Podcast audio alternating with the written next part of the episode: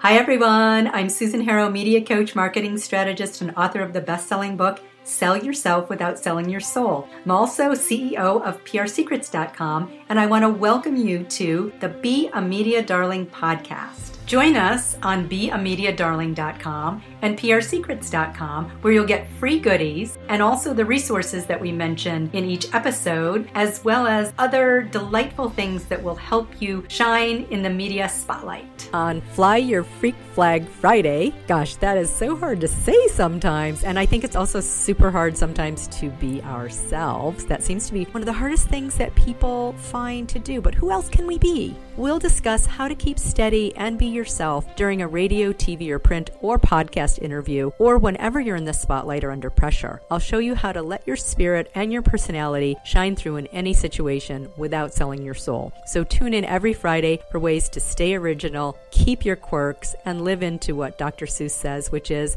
why fit in when you were born to stand out?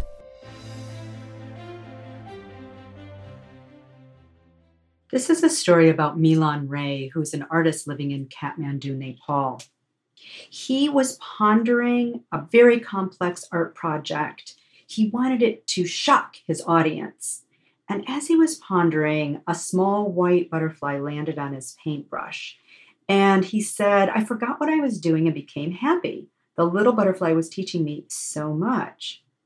So he created these butterflies and they started he started putting up these little white butterflies in public spaces in the city and on billboards and on trees and they drew people's attention taking them out of their you know daily routines for a moment and he said and bringing them some simple poetry from an unexpected place and then people started writing to him they the butterflies have gone to 41 countries and he considers them a message of love and hope and peace and of course he didn't plan that it had happened very organically and spontaneously from that day that the little butterfly flew into his onto his paintbrush.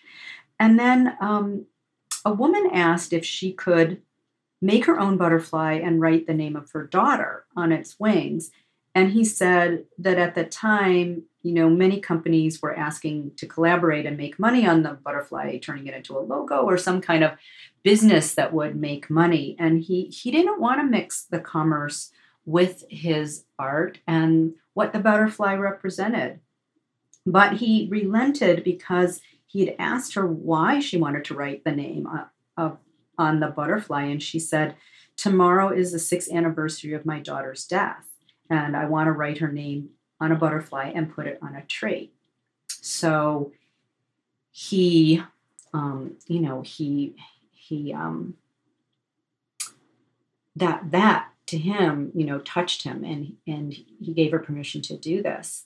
And then other people started asking if they could do the same. And so then after all these people put butterflies, eh, there was a tree and it was covered with these butterflies with the, these beautiful white butterflies with the names of people's loved ones. And that just happened by itself. You know that that happened so organically. I love the way it began with this inspiration of trying to do something you know trying to put a piece of work out in the world in a certain way and then being led in another direction.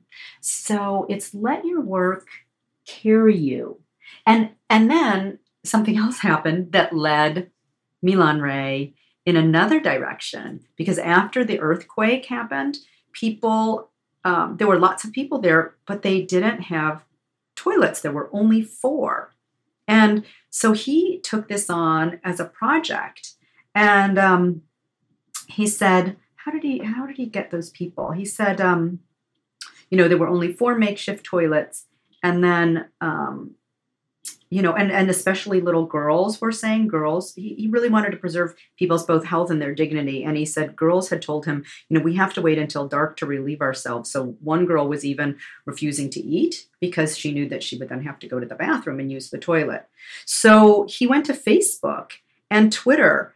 And in one hour, people started, came out of their homes, uh, carried all of these tools and by 7 p.m that night they had built 47 toilets so he said you know he did it you know, he was first known as the butterfly man, and now he's also known as the toilet man. And he says, but it doesn't matter to me whether I am the butterfly man or the toilet man. I've always wanted to become a great artist, but now I want to become a good human being. And I love that story. I love it for a couple of reasons. Number one, um, that sometimes we intend something or we, we want it out in the world in a certain way and we're taken in another direction.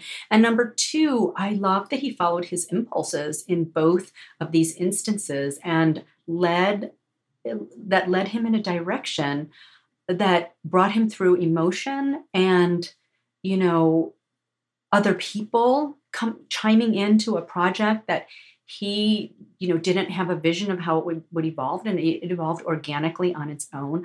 This is the best kind of publicity. This is the best way that our work can get out in the world without forcing it into a certain shape or way that it needs to be. And to let it take its uh, life of its own and then to be able to expand our horizons. Maybe he didn't want to become known as the toilet man too but what a great thing that he did for the community that he could bring both beauty the butterflies and practicality the toilets to his community. So i say let yourself be carried in the direction that you're led and allow those kind of influences that move you to bring your your gift into the world. Hop on over to beamediadarling.com for any of the resources that we mentioned in this episode and also for free goodies. You'll also find over there some surprises because I would love to be able to delight you. Thanks so much for listening to the Be a Media Darling podcast with me, Susan Harrow. If you enjoyed the show, please subscribe on iTunes and leave us a five star review. And remember, speak your mind, stand your ground, sing your song. I look forward to meeting you.